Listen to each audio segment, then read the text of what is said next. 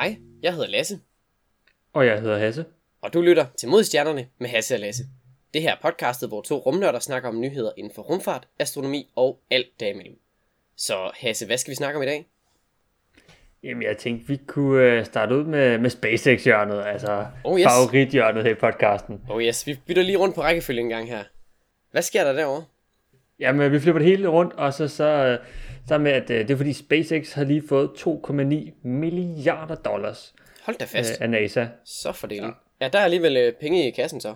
Det må man sige. Øh, De har fået penge til at udvikle og teste øh, det, det fartøj, som skal bringe mennesker tilbage på månen. Okay, ja, vildt. Det, hvad, hvad er det, de kalder den? Er det ikke sådan noget Human Landing System, eller hvordan? Jo, lige præcis. Og det, ja, det, der har været sådan et, et udbud, hvor man sådan siger, hvem kan, kan lave den her. Og det har så været mellem SpaceX, og så et firma, der hedder Dynetics, og så en samling af firmaer, der hedder The National Team. Ikke amerikansk. Wow, det lyder ellers... Øh, ja, ja, det er, det er så et, et, et hold, som består af Lockheed Martin, Blue Origin, som er Jeff Bezos og hele hans afdeling der, uh, Northrop Grumman, og så et uh, firma, der hedder Draper. Så det er sådan, det er alt sammen Ja, firmaer inden for luftfart. Ja, okay, altså øh, i hvert fald øh, Lockheed Martin og øh, øh, Northrop Grumman, de har da i hvert fald været i gang med, øh, med en hel del NASA-missioner tidligere. Altså sådan mange af deres store missioner har, øh, har de to firmaer været med over. Ja, okay, så der har SpaceX alligevel slået dem. Det er alligevel ret stort. Ja, det, det kom vist ned på, at uh, Dynetics var sådan, det var lidt for, for, for usikkert i forhold til, hvor, hvor langt de var i, i udviklingen rent teknisk. Uh, og så med The National Team, de var sige, for dyre i, til, til NASA's budget. Hmm. Så det eneste, der sådan var tilbage som sådan en nogenlunde mulighed, det er altså SpaceX. Og det bliver så med deres Starship. Ja, okay. Men altså alligevel, øh, det er jo næsten 18 milliarder kroner. Det er sgu en ok slat penge, var. Ja, må man sige. Så, så nu skal de jo så ja, have bygget den, der, jeg tror, det kommer til at være sådan en klassisk, øh, i sådan en hvid version, hvis, øh, hvis det går. Der er nok at arbejde med, fordi altså, både Starship er jo altså, kæmpe, kæmpe, kæmpe stor, især også i forhold til de to andre hold, øh, Dynetics og så The National Team, der er sådan bud på, hvordan den her Human Lander skal være.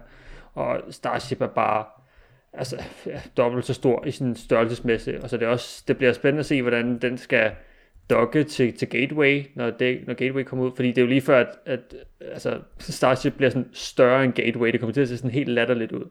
Er det bliver fjollet? Ja. Hmm.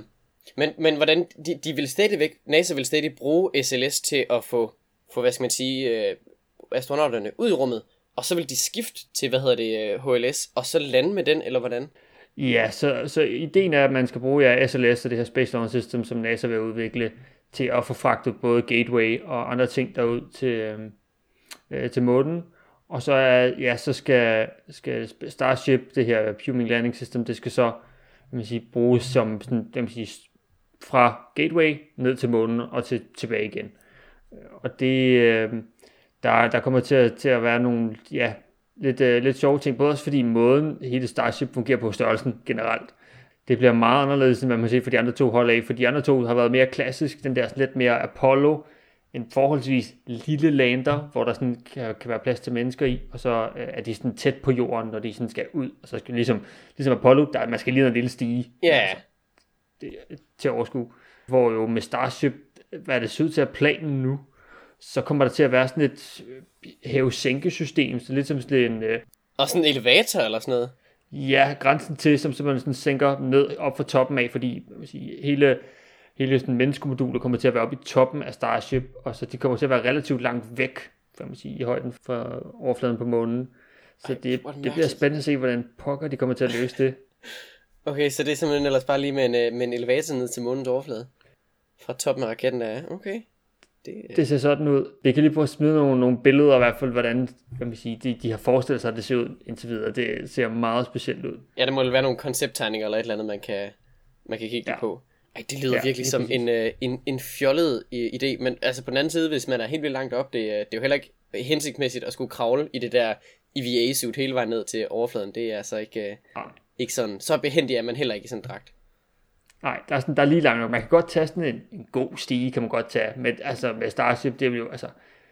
Ja, når man bare ser Starship i forhold til et menneske, så kan man nogle gange også være følt, hold fast, hvor det blinder i forhold til sådan en lille menneske. Altså det er fuldstændig vanvittigt, hvor stor den er. Og så hvis man skulle være oppe i toppen og kravle helt vejen ned. ja, jeg tænker, jeg tænker nej tak. Det, specielt ikke i den der store dragt. Måske hvis man, øh, hvis man har sine hænder fri, men øh, det tænker jeg, man helst vil være for uden, når man er på månen. Det, jeg tror ikke, det er så rart. Det er rimelig koldt. Nej. Ja ja, og der er også det med, med den her Human Landing System, at lige umiddelbart så ser det ud til, at måden de vil gøre det på, det er, at de vil flyve Starship op i low Earth orbit, altså i kredsløb om jorden, og så have en form for sådan tankstation, kan vi vist roligt kalde det, som er en, altså sådan en, en noget, der ligner lidt sådan en, en, en, en lignende Starship, men som udelukkende bare brændstof, som de så fylder den nye man siger, Human Landing System for så mere brændstof på, for at kunne komme hele vejen til månen. Ja, yeah, okay, ja. Yeah. Ud til Gateway, fordi der, ikke, der ville være for meget brændstof, de selv skulle bruge på at komme ud af atmosfæren. Så de er nødt til lige at få sådan et, en tankstation lige stoppe ind i Low Earth Orbit, øh, fylde mere brændstof på, og så videre ud, og så afsted mod månen, øh, for at ligesom have nok brændstof. Ja, okay, så sådan en lille uh, refueling station, der, der skal være i kredsløb. Sjovt. Ja. Det, uh, ja, det er vist ikke noget, man, man har gjort tidligere, tror jeg. Nej, altså, altså man gør det i sådan fly, hvor der, det er selvfølgelig lidt nemmere, når der er en atmosfære, og man ikke flyver 27.000 km i timen. Ja, det kan man sige. Der er lidt en fordel ved, at, øh, ved, at man, kan, man kan matche der. Det, ja. Og så er det lidt, øh, det er lidt mindre ekstremt, men ja, der kan man selvfølgelig også øh, smide mere brændstof på, selvom man er i, i in-flight. Men øh, ja, det er ja. lidt, lidt noget andet at skulle lave et, rendezvous, når man er i, i kredsløb. Det er, det er lidt mere en fin følende ting, vil jeg sige. Det kan hurtigt oh, ja. gå, gå meget galt. Men, øh. Ja, Ja, så det, øh, det altså det, der sker her i, øh, i SpaceX-hjørnet. Selvfølgelig, SN15 er stadigvæk ude på sin uh, launchpad og uh, afventer, at få, få monteret nogle nye Raptors. Uh, og så, uh, så skal der i gang med Static Fire, og så uh, fingers crossed. Uh, ikke, ikke springer i stykker, ligesom med SN11. Det, uh, Ja, øh, ikke rest in pieces, men øh, vi, vi krydser fingre for, øh, for rest in one piece. Øh, yes, please. Og ikke, ikke flere helst. Alright. Så det ser, vi, det ser vi frem til. Det gør vi. På en, øh, en helt anden planet, øh, nu har vi snakket om, hvad der sker på jorden og hvad der sker på månen, så øh, på den, øh, den planet længere ude, ude på den røde Mars, der, der har vi rigtig godt nyt i dag. Ingenuity, den har været på sin første flyvetur. Det er vanvittigt. Det er... Så du med? Ja, jeg så med live. Åh, oh, det så så cool ud. Ej, det var, man sidder der, hvor sådan, så, så sidder der en eller anden gut og sådan announcer, hvad der sker, og de har fået telemetrien og sådan noget. Bla bla bla.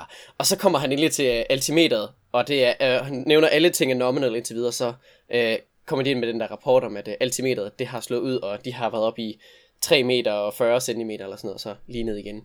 Uh, og så kom der også uh, video lige efter næsten, og øh, ja. det gik jo som smurt. Det var jo ligesom det skulle. Den øh, spændet op med de der rotorer, fløj op i de her, ja, det var cirka 3,5 meters højde. Var der i, ja, hvad, cirka en 20-25 sekunder, og så landede den igen.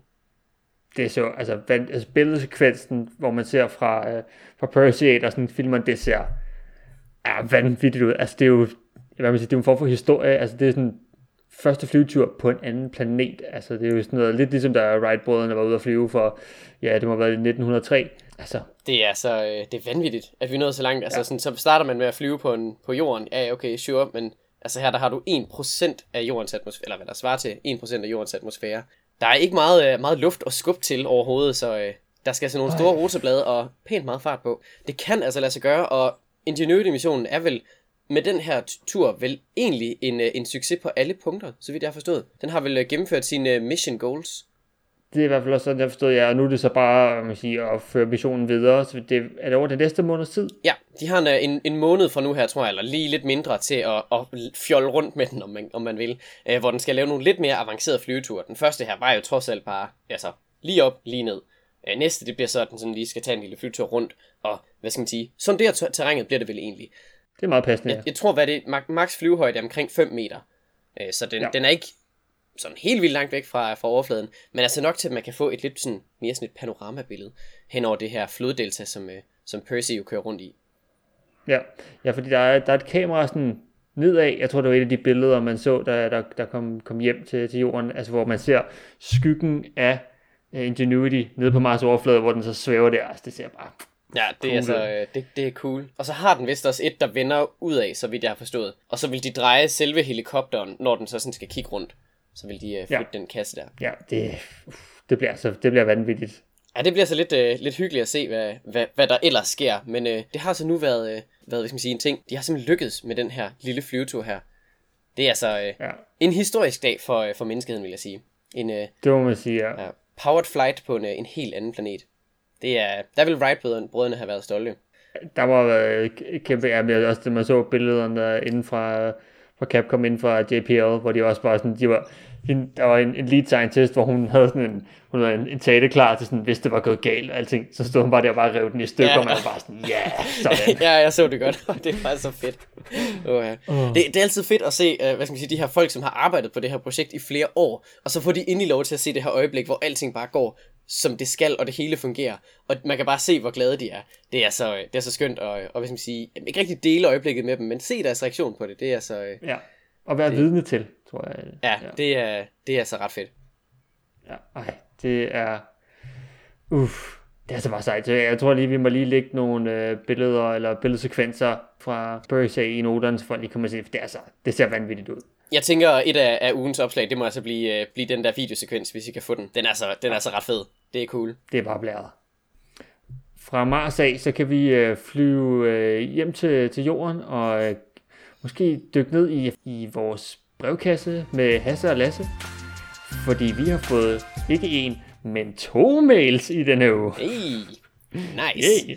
Ja, og øh, det første, første mail her, det er fra Morten. Og Morten skriver, Hej Hasse og Lasse. Først tillykke med jeres 3.000 downloads. Hvis I fortsætter det gode arbejde, så skal I nok nå 3.000 mere. Og tusind tak, Morten, det er meget pænt. Øh, men han skriver så videre. Øh, jeg kan ikke huske, hvad det var for en episode, I talte om, øh, men det var om kilonovaer. Men det lød som om, I rangerede en kilonova som mindre kraftfuld end en supernova sådan som Morten har forstået det, så er det, at en almindelig supernova er en kollapsende stjerne, er den, sådan, den mindst kraftfulde, efterfulgt af en kilonova, der per definition er to neutronstjerner eller to sorte huller, som kredser om hinanden, indtil de sidst støder sammen. Og det er så også det, der for eksempel kan, kan udløse en pulsar, når, når sådan en bliver dannet. Og så er så de her hypernovaer, skriver han så, der er de mest kraftfulde, som en kæmpe stjerne, der kollapser og danner et sort hul efterfølgende. Og som følge af, så udsætter sådan et, et gammelt glimt, eller sådan et gammelt burst. Og så spørger han, om vi ikke lige kunne kaste lidt mere lys på det, for der er lidt øh, modstridende forklaringer. Øh, og så spørger han så til øh, kæmpestjernen Methuselah, som menes at være 200 millioner øh, år ældre end universet. Og spørger han så ind til, om øh, det er en rumtids- eller en tyngdeforskydning kan være skyld i det her, eller om der måske er en anden forklaring. Og der igen er lidt øh, modstridende teorier på nettet omkring den her stjerne. Så skal han, I må have det godt så længe, og jeg ser frem til næste uges udgave mod stjernerne. På genhør, Morten. Tusind tak for din uh, mail, Morten. Det er det er nogle rigtig gode spørgsmål, du har fundet af. Jeg kan ikke huske ikke præcis, hvad for en episode det var, vi snakkede om kilonovaer. Ja, pas. Det, det er i hvert fald det er ved at være nogle uger siden. Ja, men øh, måske, Lasse, du kunne give et lille overblik over de her kilo, super og hypernova, hvad det alle sammen gør. Jeg kan i hvert fald øh, komme med, et, øh, med, med en, en, en formodet øh, svar på, på spørgsmålet. Øh, så ja, vi, øh, vi nævnte, at øh, kilonovaer er øh, mindre kraftige end supernovaer. Det er også sandt i et vist omfang. Det, det kommer an på, om man måler på lysstyrke, eller man måler på øh, samlet energi, som bliver hvad skal man sige, udledt af den her begivenhed. Og øh, der er det faktisk næsten stadigvæk de supernovaerne, som er mere øh, energirige her. Så vi kan lige tage den sådan helt, helt fra start. Man har novaer, som sådan er de, de, de mindst kraftfulde. Det er tit hvide dværge, som øh, skal man sige, akkumulerer en smule masse. De, de snupper noget, noget materiale fra en anden stjerne. Hvis de er et binært stjernesystem, så kan de simpelthen snuppe noget massen med deres tyngdekraft, og så med den her nye mængde masse, så får de altså sådan et, et outburst, sådan et udbrud, om man vil. Øh, og det, det får altså den her stjerne til at lyse op. Det er det, man kalder nova. Okay. Øh, de er ikke sådan mega kraftige, men altså, stjernerne lyser ret meget op alligevel. Ja. Så har vi cirka 1000 gange så, så lysstærke som det, der har man kilonovaer. Og kilonovaer, det er som, øh, som Morten selv skriver, det er altså kolliderende neutronstjerner. Øh, det kan også være, der kan også være tale om en neutronstjerne og et sort hul. To sorte huller vil, vil ikke lyse op, Øh, desværre, øh, det er simpelthen, de, øh, de er sorte, kan man, kan man sige. De udsender ikke stråling rigtigt. Ja. Øh, så der vil ikke ske så synderligt meget. Men øh, de her to øh, neutronstjerner, de kan godt kollidere og så skabe den her kilonova. Helt exceptionelt energirig, øh, altså tusind gange kraftigere end den her nova.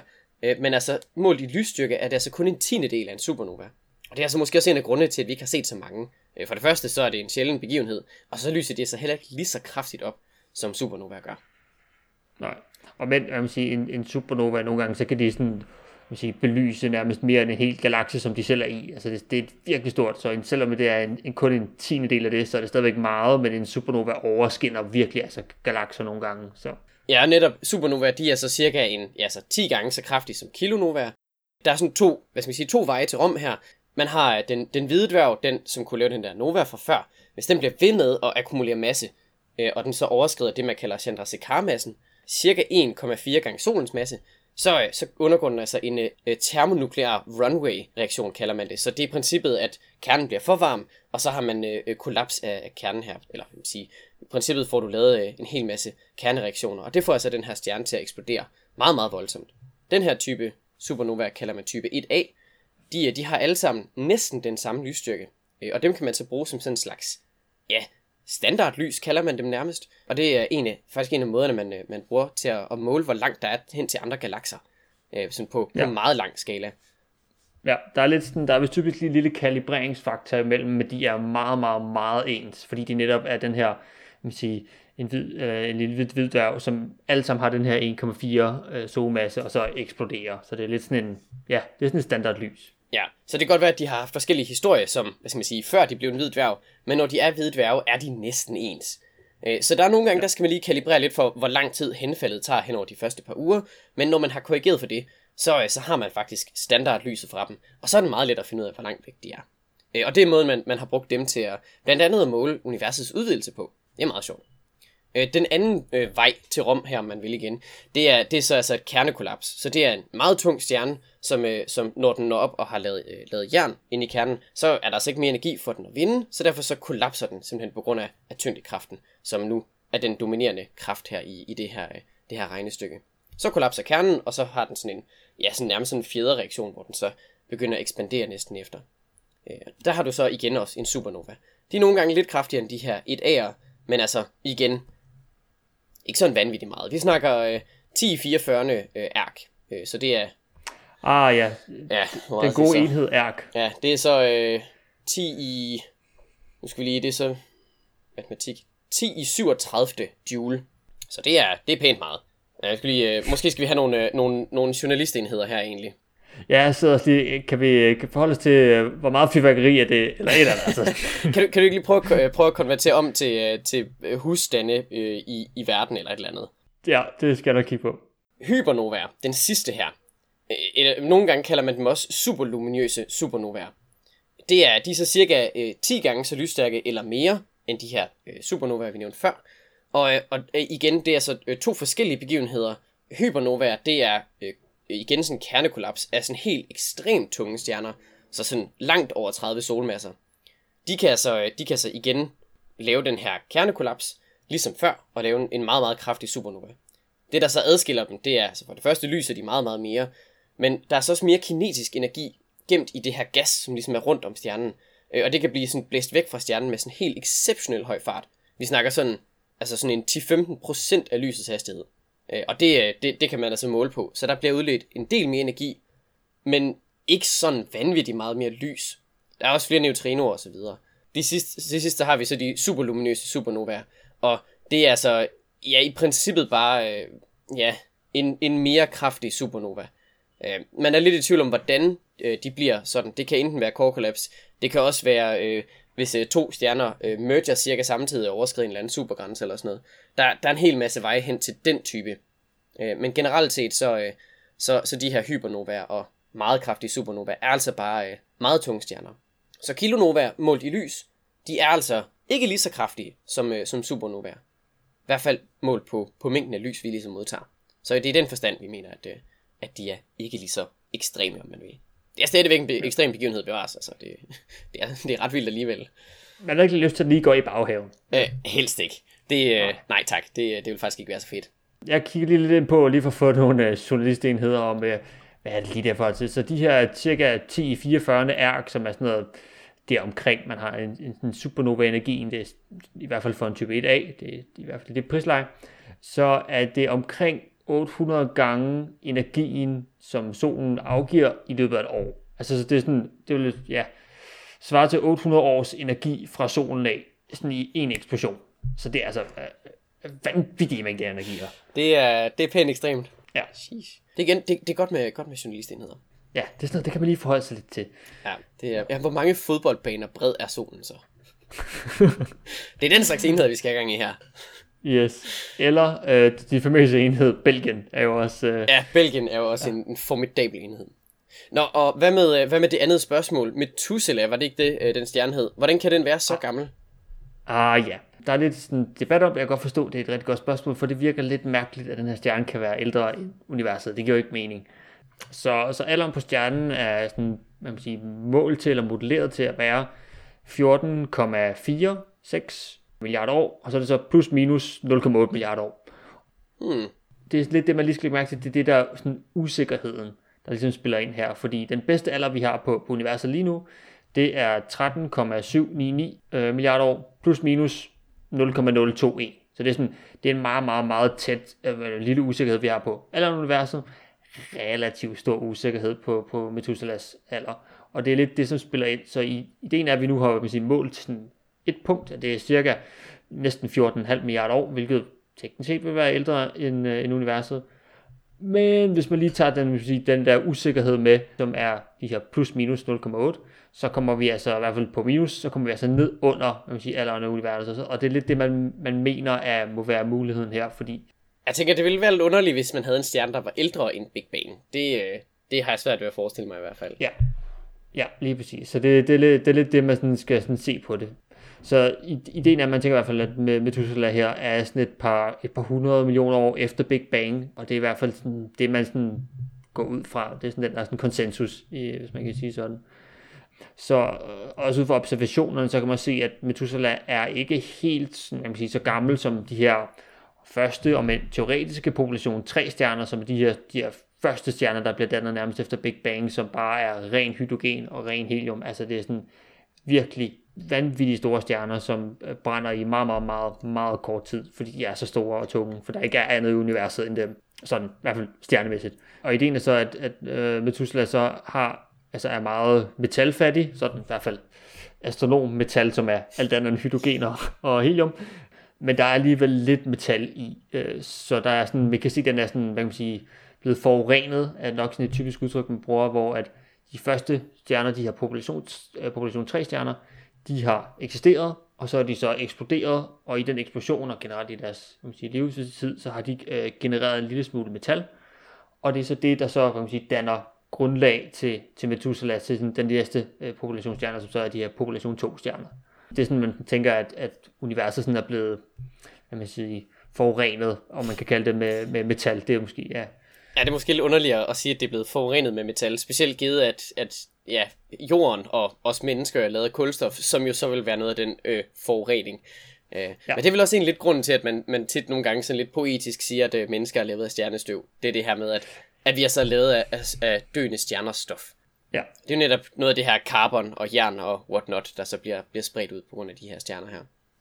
Ja, og selvfølgelig også til, til alderen, så vi måske lidt har snakket om i et tidligere afsnit omkring stjerneklasser, at så er det også det er en meget lille stjerne på omkring 0,8 solmasser, så, så Methuselah er en meget lille stjerne, og kan derfor så også brænde meget længere i, øh, i forhold til, hvis det var en kæmpe stor stjerne, så ville de ja, være lidt ligesom en rockstjerne, om man kan kalde det sådan, at øh, så ville de simpelthen bare leve livet mega vildt, øh, men desværre dø meget tidligt.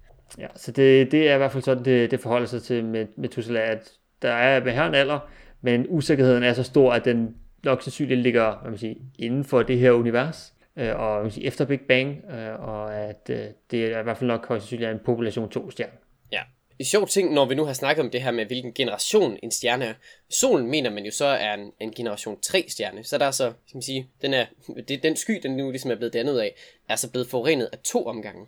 Øh, og det er simpelthen, det kan man sige lidt om, baseret på, hvor, hvor meget metal, øh, ja så metal i astronomisk forstand, øh, der er i gemt inde i stjernen. Og der har solen så meget, at man, man skyder på, at den nok, øh, den nok er, hvad skal man sige, har været to omgange øh, stjerner tidligere igennem.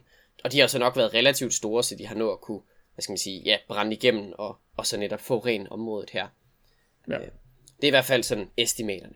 Ja, så øh, jeg vil bare gerne sige tusind tak for, for mailen, Morten. Det var super gode spørgsmål, og det var godt, vi lige kunne få dykket lidt og få afklaret lidt. Jeg håber, det var godt nok. Øh, ellers så, øh, vi tager gerne mod flere mails. Hvis du har flere spørgsmål, så øh, send dem gerne vores vej, så skal vi nok øh, dykke ned i demne for dig. Og øh, meget apropos at sende flere mails, øh, vi har fået endnu en mail fra Mathilde slash Thea. Uh, nice. Yes, øh, Mathilde hun skriver, tillykke med de 3.000 downloads. Vildt nok. Mange tak, det er de sætter pris på. Hun så faktisk Starlink i går kl. 22.37. De kom fra sydvest og passerede lige, ind, øh, lige gennem løven, mit stjernetegn. I øvrigt øh, godt stjernetegn at have. Ikke at man sådan behøver gå så meget op i stjernetegn, men, øh, men det er også mit eget, så cool nok. Anyway, hvordan opstår magnetfelter? Ved at Mars vist nok har haft et, men det døde sammen med kernen, da den størknede. Jeg synes, jeg ved, at der er noget med magnetiske strømme i kernen, men jeg er ikke helt sikker. Har I egentlig nogensinde set nordlys? Meget apropos. Og er det ikke nogle partikler fra solen, der passerer gennem vores magnetfelt? Og hvordan får nordlyset de forskellige farver? Kærlig hilsen, Mathea Hilde. okay. god, afs- god, god afslutning der. ja, det kan vi godt lide. Øh, vil, tusind tak for din uh, mail. Skal vi, skal vi prøve at forklare magnetfelter på et podcast? Ja. ja, jeg vil sige, det, det plejer jo at være vores, vores gode, gode argument med, ah, det er magnetfelter, og så lader vi være med at røre ved, ved med det. Ja. det, ja. Det, det kan godt være, at vi lige skal prøve. Øhm, ja. ja, øh, så det er rigtigt, Mars har haft et magnetfelt, og det, øh, det, det døde sammen med kernen, da den størknede. Øh, så grunden til, at, at man siger, den mistede sit magnetfelt, da den størknede, øh, har også noget at gøre med, hvordan magnetfeltet i første omgang bliver dannet. Og det sker jo så som sagt inde i kernen. Ja, ja, fordi det er jo altså sådan, sige, det er jo måske det bedste eksempel er måske jordens magnetfelt, hvor vi har sådan en mere eller mindre flydende kerne ind i midten, som i hvert fald øh, består af både jern og også en del nikkel. Og det er så, det man sige, den her sådan rotation af den her flydende kerne, som danner det her magnetfelt. Og det kan måske lyde lidt mærkeligt, men man kan måske sådan tage lidt sådan en analogi om, at hvis man måske har for eksempel en ledning, og der løber øh, lavet partikler igennem, det er det som når man tænder for strømmen, så kan man se, der bliver lavet et magnetfelt. Så kan man se sådan en lille magnet, hvis du har en lille magnet ved siden af, så vil den sådan slå ud, eller for eksempel har et lille kompas, så vil man se sådan en lille pum. Det var jo det, som, øh, som H.C. Ørsted han gjorde for, ja, det er jo så øh, 200 år siden. Øh, ja, eller sidste år var det 200 år siden. Det, øh, det var jo hans øh, famøse eksperiment, da han opdagede sammenhæng der. Så øh, vi kan genskabe det samme eksperiment derhjemme. Så det er lidt den samme analogi, du sådan skal prøve at, sådan at tænke ned på sådan, øh, man siger, kernen af, af jorden. Altså der er sådan nogle, en masse jeg sige, øh, magnetiske og lavede partikler, som man sige, bevæger sig ind i kernen og bevæger sig rundt. Og så den her sådan samlede bevægelse af de her, jeg sige, øh, den her lavede kerne, det er altså det, der giver os det her magnetfelt. Der er selvfølgelig også det, at sådan, jordens magnetfelt er meget, meget, meget, meget stort. Dækker ligesom hele planeten. Øh, men i sig selv er sådan virkelig ikke sådan stærkt, altså selve styrken af magnetfeltet. Øh, hvis du sådan måler, det er omkring, er det 25-65 mikrotesla, Ja, noget i den stil. Det er, vi er i hvert fald øh, vi er mikrotesla i størrelsesorden. og sådan, hvis du skal folk sådan noget sådan typisk, altså din, hvis du tog øh, og målte magnetfeltet tæt på sådan en køkkenmagnet, så er vi cirka det samme, hvis ikke højere i øh, end jordens magnetfelt. Så det er i sig selv ikke sådan super stærkt, men det er meget, meget, meget, meget stort. Ja, så sådan øh, til sammenligning, jordens magnetfelt ved overfladen er cirka en halv gauss. Der skal altså 10.000 gauss til en Tesla. Øh, En køleskabsmagnet, den ligger på cirka 100 gauss, så ja, 200 gange så, så stærk er en køleskabsmagnet. Okay. Der er selvfølgelig lidt med størrelsen af det, men altså sådan styrken er, altså, der er en køleskabsmagnet altså noget kraftigere. Ja. Så, så magnetfelt er lidt en sjov ting, kan vi vist roligt blive enige om, både som astronomer og når man begynder at kigge lidt på det. Men det er altså, det, det er sådan, at man kan sige, at jorden har et magnetfelt, det er jo også, altså magnetfeltet, selvom det ikke er særlig stærkt, det er jo sådan en, ja, en fantastisk ting ved jorden, og det gør jo ligesom, at vi kan have en atmosfære, der ikke bliver blæst væk af, af solvinden, og det er jo, og på solvinden, så er det også det, der giver os nordlyset, som du også øh, spørger ind til, Mathilde. Så som de her sol- eller nordlyset, og generelt også, der findes også øh, hvad man siger, sydlyset. Øh, der er også lidt, øh, øh, hvad man siger, lys i den anden ende. Men det er simpelthen solvinden, som er de her ladede partikler, som kommer fra solen af, og som så bliver fanget i jordens magnetfelt. Det, det som man kunne tænke sig, det er sådan nogle, hvis man måske har haft en magnet og haft og tæt på, så kan man sådan se, hvordan de lander, sådan, så bliver det sådan tiltrukket i de her magnetfelt. Og så på samme måde, så kommer de her ladede partikler ind, og så kommer det så ned og rammer atmosfæren, og så i den her kollision øh, med atmosfæren, så kommer der så det her fine lys ud, som vi så ser som, øh, som nordlys. Og en sjov ting, de fleste af de her partikler, som der ligesom kommer ned til os og laver det her nordlys, øh, det har faktisk været omkring jorden i ret lang tid, altså op til flere uger faktisk. Jorden har de her to bælter, som hedder øh, Van Allen-bælterne, som strækker sig rundt om, om jorden i to forskellige radier. Og, og det er faktisk der, de fleste af de her partikler, de ligesom ligger og venter. Og så når solen så lige kommer med endnu et af de her udbrud, hvor der kommer ekstra mange partikler, så skubber de til de her bælter en smule.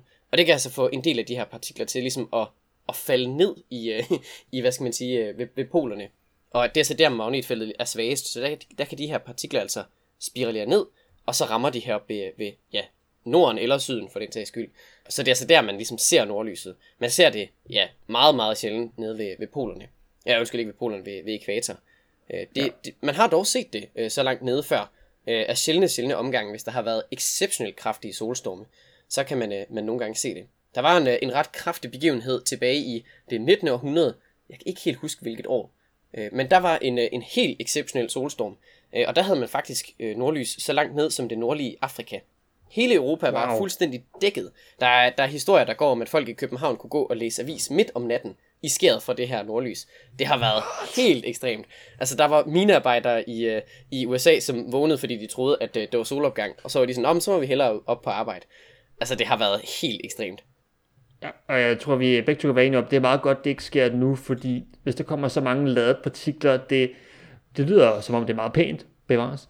Øh, men i og med, at vi nu har så mange satellitter i kredsløb så tæt på jorden, så vil de øh, altså blive fuldstændig bombarderet af stråling. Og der er nok en del af dem, der vil gå i stykker, og det vil hurtigt ende galt. Det... Jeps. Jeg tror, øh, jeg tror, man estimerer, at hvis den samme begivenhed vil, vil finde sted i dag, så vil det koste lige omegnet 2 trilliarder dollars. Øh, det har jeg ikke lige på kontoen. Ja, det har jeg godt nok heller ikke. Det, øh, altså det, jeg tror, hvis sådan noget det sker, så er det nærmest øh, bare at sige farvel til alt, der hedder GPS'er. Det, ja. det, det, ja. det bliver ristet, og værsatellitter, og Åh, der er så Starlink, meget. Hubble. Ja, Starlink, ja. hele muligheden. Hubble dør nok også, ja. Det, øh, det er ja. heldigt, at det ikke er sket siden da, men det sker så af og til, at de her store udbrud kommer. Heldigvis så bliver solen jo monitoreret, så man kan nå at holde lidt øje med den, og det tager jo altså noget tid for solens partikler at komme ned til os. Så man har så lige ja. lidt roderum, men der er ikke så meget at gøre, desværre. Har, har du set nordlys? Uha, jeg, det, det jeg har set, vil jeg godt nok ikke rigtig kalde nordlys. Jeg var i Nordjylland på et tidspunkt, hvor at, øh, at det var meget mørkt, og der var, øh, der, der var heldigvis øh, en lille bitte, bitte smule, men det var, man kunne knap nok ane, at der var lidt grønt i horisonten mod nord. Ja, jeg vil kalde det nordlys altså lidt et stretch. Hvad med dig? Har du, har du spottet noget? Desværre ikke. Altså, jeg har lidt sådan en drøm om på et tidspunkt at komme til, til Svalbard op i det nordlige Norge, altså sådan helt, helt op. Og der, der er vist en relativt gode chancer, men man lige skal ramme det rigtige tidspunkt. Men du er så langt op nordpå, at uh, der, er, der er uh, bedre muligheder for, at man lige kan, kan se nordlys. Det kunne være sådan en, det er sådan en ting, man måske skal have på sin, sin, sin liste af ting, man lige skal prøve bare... Ja, ja, have, have på bucketlisten lige at have krydset den af, at sætte nordlys. Ja. ja. Ja, det er, det er lettest at se nordlys, øh, i hvert fald på den nordlige halvkugle om vinteren, fordi der er der mest mørkt, og det skal være mørkt, før du kan se nordlys. Øh, og så, øh, så, så ligesom bare være så langt nordpå, du kan. Men man kan altså være heldig i Danmark også at spotte det, men det er sjældent, at det er særlig fedt. Der er hjemmesider til at holde øje med, øh, der er sådan noget øh, Space Weather Forecast, så kan man sådan lidt holde øje med, hvor, øh, hvor henne det kommer. Ja. Der kan vi måske også lige linke til en hjemmeside, hvor der er, der, der er noget at finde der. Men det er altså bare, øh, ja, vejrudsigten, men for rummet. Ja, ærligt. Øh, Mathilde, du spørger til, hvordan de her øh, hvordan ny, øh, nordlyset får de her forskellige farver. Og det er også et rigtig godt spørgsmål, for det kan også virkelig mærke, for der er sådan typisk, den, sådan, den grønne farve er sådan meget øh, velkendt, øh, og det, det kommer altså fra, øh, jeg vil sige, oxygen, den giver os den, sådan, den lidt mere røde i det, øh, og nitrogen giver os lidt mere blå, og så er der sådan de her grønne farver, det bliver lidt sådan et spil øh, imellem øh, oxygen og nitrogen, og jeg ved ikke, om jeg vil gå i detaljen med sådan øh, overgangen i atomer, hvordan de bliver, øh, øh, ja, det er, øh, hvad man siger, reaktionen i vores atmosfære, og det er typisk oxygen og nitrogen, enten som et, hvad man siger, som et molekyle, så det er sådan noget, altså molekylært øh, oxygen, hvor det er to øh, oxygenatomer, eller det er to nitrogenatomer, og nogle gange så er det også øh, hvad man sige, øh, atomar oxygen og atomar nitrogen, så det simpelthen bare er atomet selv. Så det er, sådan, det er lidt mere komplekst, men det er, sådan, det er de to største, også fordi det er de største spillere i vores atmosfære. Vores atmosfære består jo af sådan noget omkring 70% øh, nitrogen, og så sådan omkring 20% oxygen. Øh, så det er, sådan, det er også det, de typisk vil støde ind i.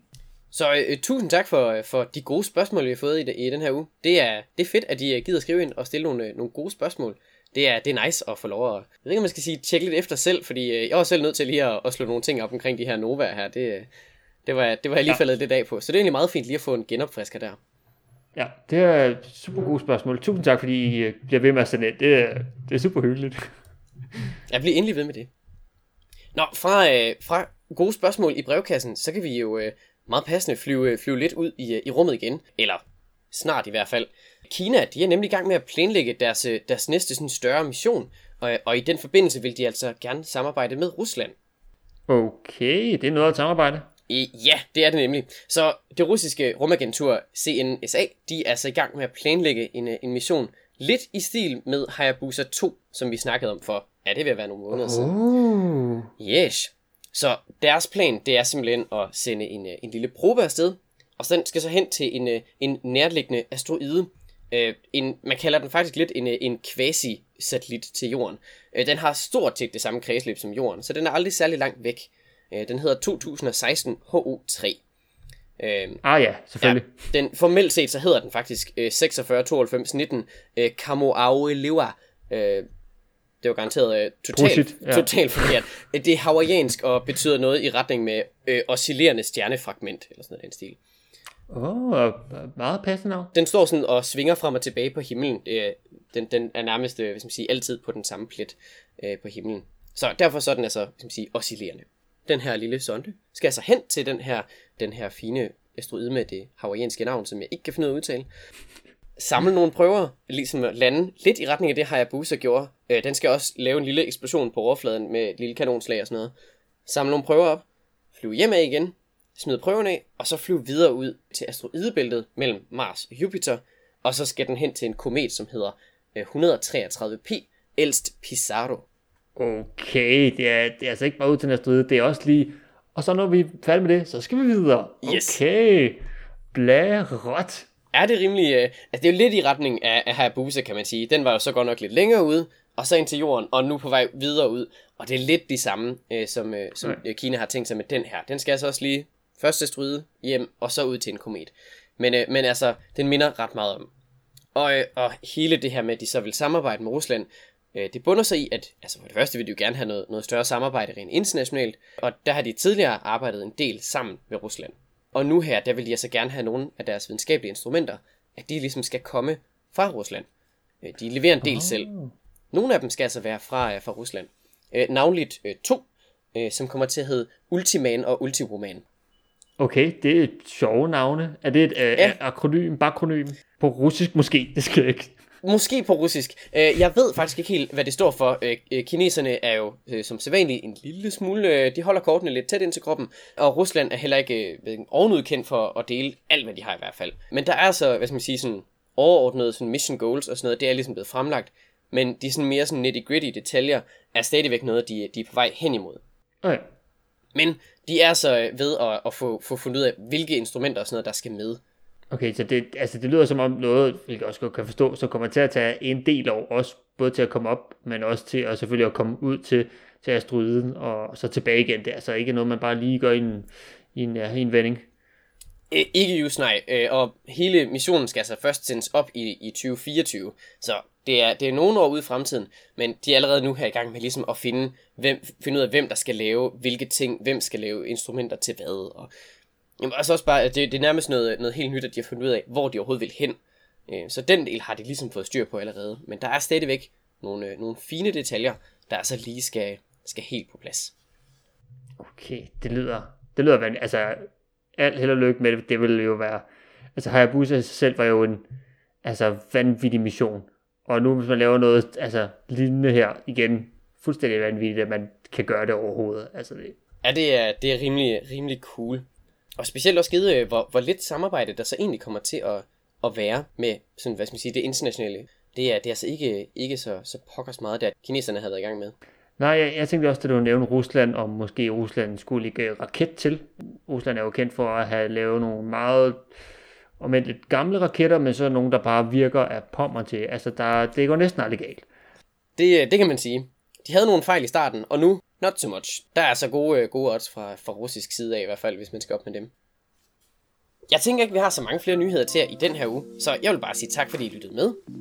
Hvis du har ris, ros, ting vi skal snakke om, gode spørgsmål, fede billeder af en helikopter på Mars, så øh, send os en mail til modstjernerne gmail.com.